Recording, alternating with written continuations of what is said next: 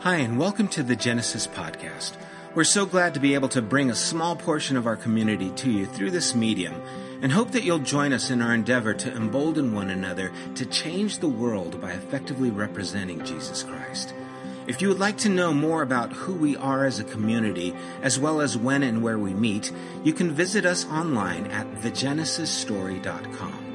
Also, if you have benefited from this podcast in any way or would like to participate in what we're doing here at Genesis, would you consider partnering with us by donating online again at www.thegenesisstory.com. There you can select the giving tab and how you would like to contribute to the general fund or even to the building fund. Remember, we can do more together than we can ever do alone. Thanks for taking the time to be with us. God bless. Good morning. Good morning. So, let's close your eyes for a second and hear this with me. Well, I won't back down. No, I won't back down. You can stand me up at the gates of hell, but I won't back down. No, I'll stand my ground, I won't be turned around, and I'll keep this world from dragging me down. Gonna stand my ground. Can you hear it? Can you hear the melody? Is it stuck in your head? Yeah. You're going to tune out the rest of what I say because you're going to be hearing that song in your head the rest of this morning. There's just something about a good melody. There's just something about a well-written song that moves us, that hits us right where we are, maybe. From Bach to Beck, from Petuni to Petty, across history, cultures, continents, people groups. There's just something about a well-written song. Tom Petty said in an interview once, and that's why I thought I'd start with him, with his song lyric. Tom Petty said in an interview once, when they were asking him, how do you write songs? What's the process? And he said, well, what do you mean? And they said, well, do you start with a melody? Do you start with words? Do you start with an idea? And he just kind of sat back in his chair and he thought about it for a second, and he said, well, I think God's already written all the songs. And if you're lucky, you just get to reach up and channel one. I'm pretty sure he was stoned out of his mind when he said that. But he wasn't wrong. There's something really beautiful about that. And as we've gone through this Inspire series, Sam's gone through it, and we've talked about... you guys can refresh my memory, but we've talked about art. We've talked about thought, thinking, philosophy. We've talked about creating, dancing, and poetry. All these things, they kind of cross-pollinate to some extent, because this is in the divine nature of God. These are the things that flow forth from him. And to some extent, then, they are also part of our DNA. They breathe life.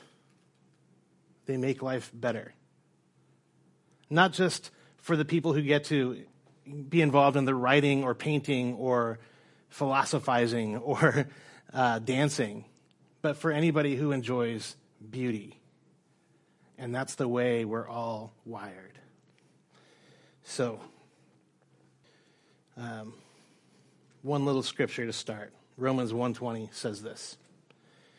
It says, for since the creation of the world, God's invisible qualities, his eternal power and divine nature, have been clearly seen, being understood from what has been made, so that people are without excuse.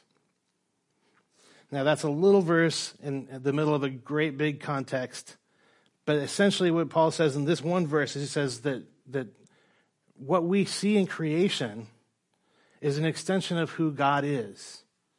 So even if you aren't, he's basically saying there's no excuse not to recognize that this is who God is. So We see the wonder of creation, but do we always wonder at the Creator? Sam's hinted at this a few times, too, when we've gone through this series, because there, again, all of these things that we've talked about have a certain thing in common. So why are there colors? Have you ever thought about that? What if everything was just black and white or gray? Why are there colors? Why do flowers give off a pleasing fragrance? Why are our eyes greedy to take in a perfect rainbow? Why do we all have an innate sense of awe when we catch a sunset at the beach or the first blanket of snow in the winter? Why, when we hear a poem, much like we heard last week from Brian, why does it move us? When we hear a symphony, we might think, wow, that's beautiful. And I guess the bigger question I'm asking is why do we recognize beauty at all? Ralph Waldo Emerson said this: never lose an opportunity of seeing anything that is beautiful, for beauty is God's handwriting. Beauty is God's handwriting. So we see it in the mountains where we live, right? We see it all the time. Unless it's really smoggy, then we miss it. But where we live, it's right in our faces all the time. We can drive an hour and see the beach. And maybe you, like me, have sat at the beach and felt this, the majesty. You get this sense of, this is so enormous, and I am so small, and God made all of this, and he still sees me where I am in my trouble and my sinfulness or whatever it might be. And here he is reaching out to me because he loves me. But all of this, beauty is God's handwriting, and I love that so much. We recognize it because it's in our DNA.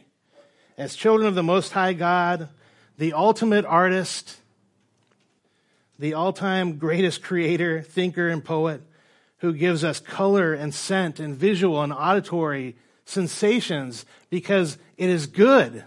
And he said that when he created it. Here's the sky, and it's blue, and it's good, it's beautiful, it's pretty. And I'm going to share this with my creation so that they can admire it as well. He loves to see his children enjoy what he has made for us.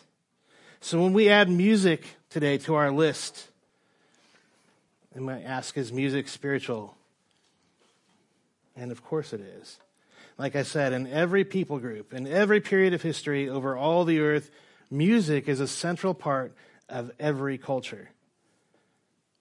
Did you know, you might know this, that when a baby is in the womb, ears start to develop and work around 18 weeks. 18 weeks into the pregnancy. And the first sound that we all hear is the rhythm of our mother's heartbeat. It's in us. It's part of who we are. It's part of the way God has designed it. That is not a design flaw. It is God's design, and he is the ultimate creative, and God loves music. So let me get biblical. I'm going to run through just some statistics kind of things here right now. So Psalms accounts for over 7% of the Old Testament. Did you know that? 7%. Psalms. And am I double dipping? Because we talked about Psalms last week when we talked about poetry. But most of the time, a lot of times, and especially David's Psalms, when you read through them, these are words, these are poems, but they're to be set to music. And it says so right at the beginning of the before the first stanza. This is to be set to a certain melody, a certain rhythm. And these are songs. There is song lyrics throughout the Bible. In addition to the Psalms, we also find these kind of songs written in such books as the Song of Solomon or Ecclesiastes. In the New Testament, song lyrics are recorded in Revelation 5, 7, and 15. The example of the apostles singing is in Acts 16:25, Mary's Magnificat, in Luke chapter 1, the angel's announcement of the birth of Jesus in Luke 2. These are all songs. And in Ephesians 5:19, the church is commanded to communicate with each other with psalms and hymns and songs from the Spirit. He says, sing and make music from your heart to the Lord. James tells us in James 5:13, is anyone cheerful? Let him sing praise. The first mention of a musician in the Bible is in Genesis chapter 4. Old Jubal, Jubal is his name. And it says he was the father of all who played stringed instruments and the pipe. Do you guys know that Jesus sang? Did you know that? You imagined he would. But it tells us so in Matthew 26:30. They sang hymns together. Music and singing and songwriting. It's all over the pages of Scripture. Just like all the other expressions in the series that Sam has put together, it is part of the divine nature, and so then, and therefore, it is part of ours as children of God.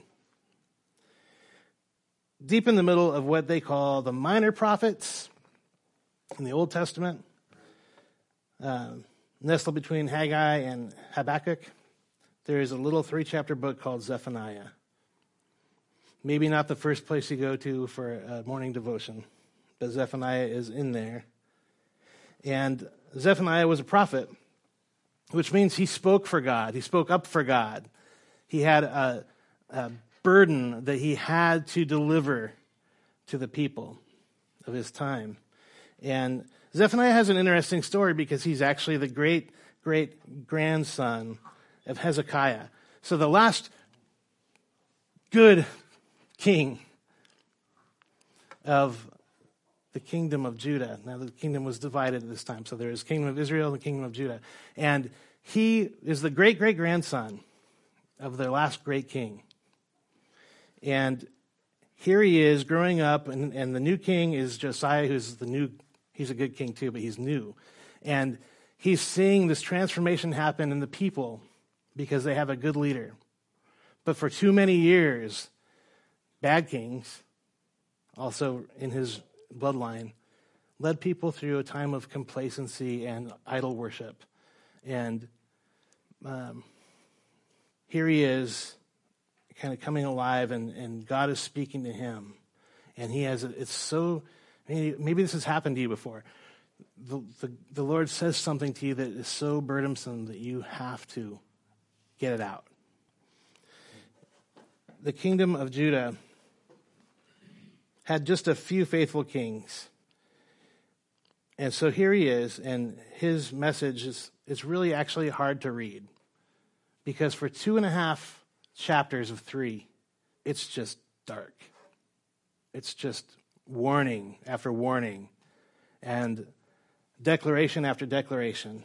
And just to kind of sum it up, I'm going to read Zephaniah chapter 1 and verse 12, where he says this. He's speaking for the Lord. I'll find and punish those who are sitting it out, fat and lazy, amusing themselves and taking it easy, who think God doesn't do anything good or bad. He isn't involved, so neither are we. But just wait. They'll lose everything they have, money and house and land. They'll build a house and never move in. They'll plant vineyards and never taste the wine. It's bleak. And it gets worse. So here he is living in the time of people who are just complacent, who are just saying like, yeah, I mean, God exists, but he's kind of checked out. He just lets us do what we want to do. So let's just do what we want to do. We don't have to follow this guy because he's not involved in our lives. And God is saying, no, that's actually the opposite of what is true.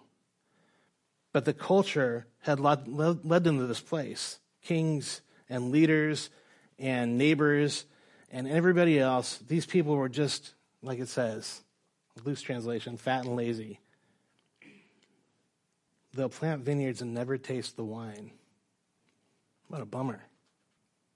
For the bulk of his book, he tells how bad it's going to be for these people who are complacent, who believe that God exists, but have essentially decided he's not that important.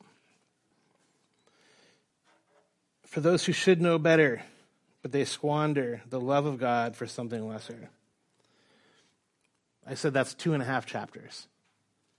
So then the last part of chapter 3, there's a turn, thank God, because he turns his focus on what we would call the remnant, or those who still love God, who still see in the middle of a hopeless time that there is hope, who still see that in the darkest of times there is good. And the faithful, the beloved, he looks to the future. He sees the work of the Messiah. He sees what it's going to be like, and it's beautiful. And he says this.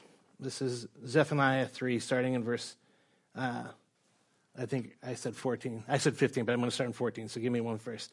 He says, "Sing, daughter Zion, sing." He tells them to sing. He's talking to these people. In the middle of a land of complacent people, in the middle of a land who are turning their back on God, he sees those who haven't. And he says, "Sing." Tells them to sing. "Daughter Zion, shout aloud, Israel. Be glad and rejoice with all your heart, daughter Jerusalem." And then verse 15, he says, "The Lord has taken away your punishment. He has turned back your enemy. The Lord, the King of Israel, is with you. Never again will you fear any harm." And verse 16, "On that day they will say to Jerusalem, 'Do not fear, Zion. Do not let your hands hang limp.'" And verse 17, really take this in. "The Lord your God is with you, the mighty warrior who saves. He will take great delight in you. In his love, he will no longer rebuke you, but will rejoice over you with singing." So I know that was a lot to grasp, and context can get confusing because I just smashed a big book into a little short time. But let me summarize. The kingdom was split, and after Hezekiah, there was 2 kings of Israel who led the nation down a dark road. And now there's a new king, Josiah. He's a reformer. He's rediscovering what it means to worship God, and he's leading his people that way. And Zephaniah speaks out against all the junk that was taking place among God's people. He essentially echoed what Paul would say later. "Do not be deceived. God is not mocked. A man reaps what he sows." Don't claim to be his child if you're not engaging in life as his child. Don't fake it. Don't pretend. But he looks forward. He looks forward, and he sees the faithful.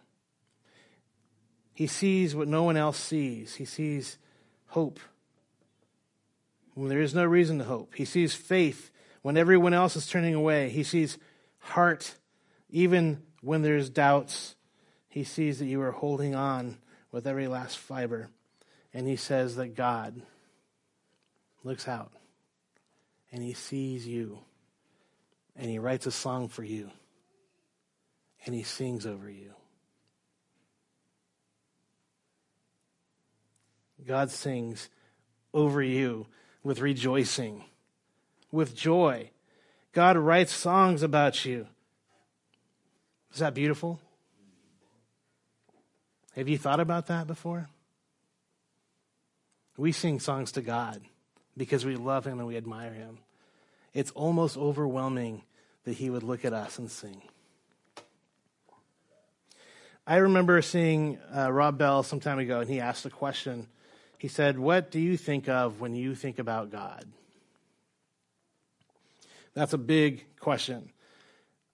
A.W. Tozer wrote a book called The Knowledge of the Holy, and it starts in the first couple of verses. He says the same kind of thing. He says, what we think, what comes into our minds when we think about God is the most important thing about us. What comes into our mind when we think about God is the most important thing about us. And so Rob puts that in question form. What do you think of when you think of God? Is it the old man in a cloud with a long white beard? Do you think of Jesus maybe? He answers his own question like this. He says, "When I think about God, I hear a song.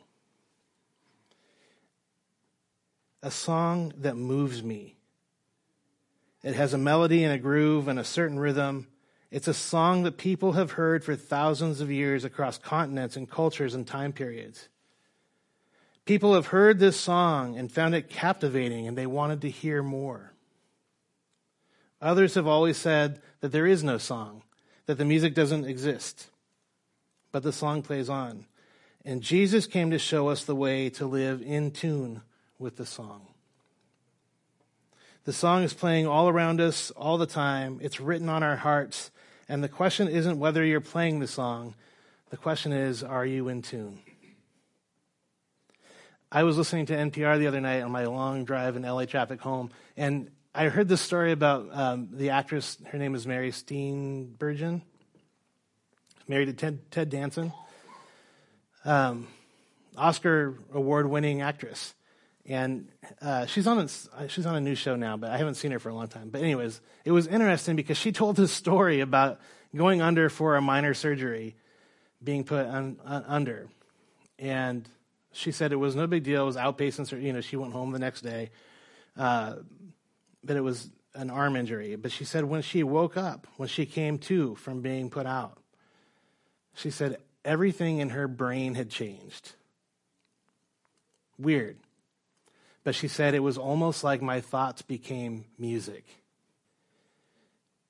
And they interviewed Ted Danson, and he was like, it was strange. I mean, he said she was still the same woman, but it was like everything was different.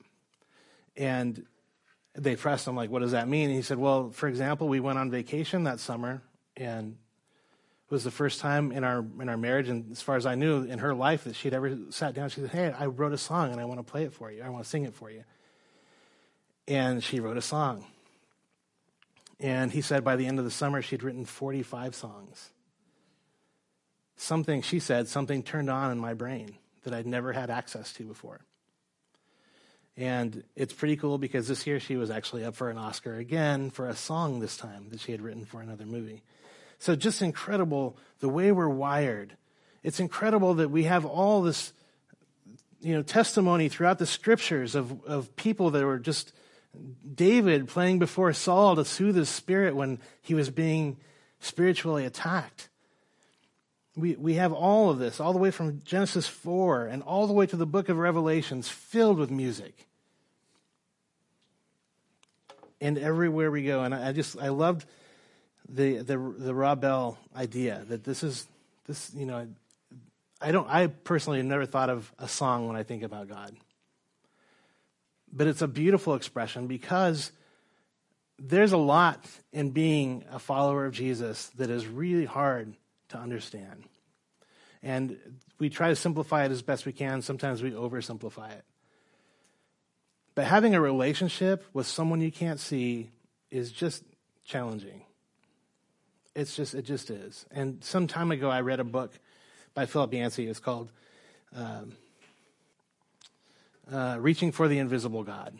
And he wrote about this. He wrote about his own challenges growing up in a Christian family and going to a Christian college and kind of knowing all the right answers and knowing the right things to say and having kind of this tight-sealed, what he thought of was this tight-sealed theology. But at some point when things started to get challenged, things started to fall off a little bit because he was like, I don't, who am I talking to? I can't even see him. And he had to relearn how to relate to somebody like that. So if we take Rob Bell's idea, his expression, just a little bit further, and then we could think about this, even if you're not a musician, you might be able to tell when my guitar's out of tune. Or you definitely have heard me sing bad notes. Because they stand out, and you're like, ooh, that doesn't quite, it's not quite right. And I do it all the time, sorry. But but the idea is, what he said is Jesus came to show us the way. Jesus came to tune us up, to take those bad notes and put them back in tune so that we could live in this symphony, in this song, and pick up our instruments or lift up our voices and sing a harmony along with God's melody and make something beautiful. And that is the relationship that we have. That is relating. People, if you're not a musician, you don't always know this, but I could pick up a guitar and play a song with a complete stranger who also knows how to play an instrument without ever saying a word, without even speaking the same language, because they say music is the universal language, right? So it's through that, I have countless friends in my life that I never would have met if it wasn't because of music. You might have the same thing if you play sports or you have a hobby. You meet people in your life because they have similar interests. If the kingdom of heaven is like a song, and even if you're not a guitar player or a pianist or a tuba player, there's not enough tuba players in the world, you can join in the symphony by picking it up, by lifting your voice, by wiggling around until you find the right pitch. And when you do, and see God leads in ways like generosity and care for the poor and reaching into the lives of people who need love and help. God leads in all those ways. Everything that we see in the life of Christ, that's the symphony. And every time we pick up our instrument or our voice, metaphorically speaking, and we join in with what he's doing, we're part of that kingdom. We're walking in our relationship with God. We're in tune with the song. There is so much to say about the creative engine of God and all he created in the world we live in. And the theological term is ex nihilo, right? He made, out of nothing, he made everything. What he imagined, so it was. What came to exist was spoken forth by his creative power. And again, music is, as they say, the universal language. You don't have to speak German to listen to Beethoven and be moved by his Fifth Symphony. You just know in the moment that you hear it that it is beautiful. It is vibrant. It's a masterpiece. And beyond that, it is timeless. What if the Christian life was just being tuned up? What if everybody who is singing along with the song? What if everybody who is picking up an instrument and helping somebody else, who is loving on somebody who feels unlovable, who is lonely and just needs a friend, what if we are all just walking, singing, playing in the key of God? It's a beautiful thought. Music can change lives. Music can change the world. Music is given to us by the ultimate musician who sings over us, who finds a reason to sing over us, who inspires songs in us. It's beautiful. I'm going to close. I'm going to wrap it up. I want to read this verse from Paul as the Message translation puts it. Paul in Philippians 4, verses 8 and 9. He says, summing it all up, friends, I'd say you'll do best by filling your minds and meditating on things true, on things noble, reputable, authentic, compelling, gracious, the best, not the worst, the beautiful, not the ugly, things to praise, not things to curse. Put into practice what you learned from me, what you heard and saw and realized. Do that, and God who makes everything work together, and we sang that this morning, God who makes everything work together will work you into his most excellent harmonies. Father, we thank you so much for all these expressions, for all the beauty in the world that you put into place just for us to enjoy. The colors, the sounds, the smells, the sights.